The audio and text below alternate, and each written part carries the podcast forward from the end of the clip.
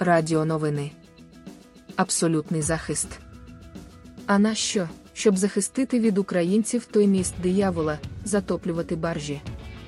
Це дуже нудно і не екологічно. До того ж, українці точно винайдуть якийсь спосіб обійти такий захист. Хіба не краще затопити сам міст?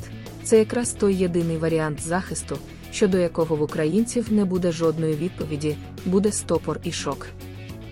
Повідомили, що вже одна з авіакомпаній світу почала продавати квитки в зони літаків вільні від дітей, щоби захистити спокій інших людей, які не готові переживати наслідки вільного виховання чужих людських чад. А в нас питання: чи не планується створення літаків, чи хоча б зон, відгороджених колючим дротом і вільних від русні? Бажано і на землях прильоту впровадити якісь обмеження. Хай живуть у вольєрах, можна навіть на цьому заробляти.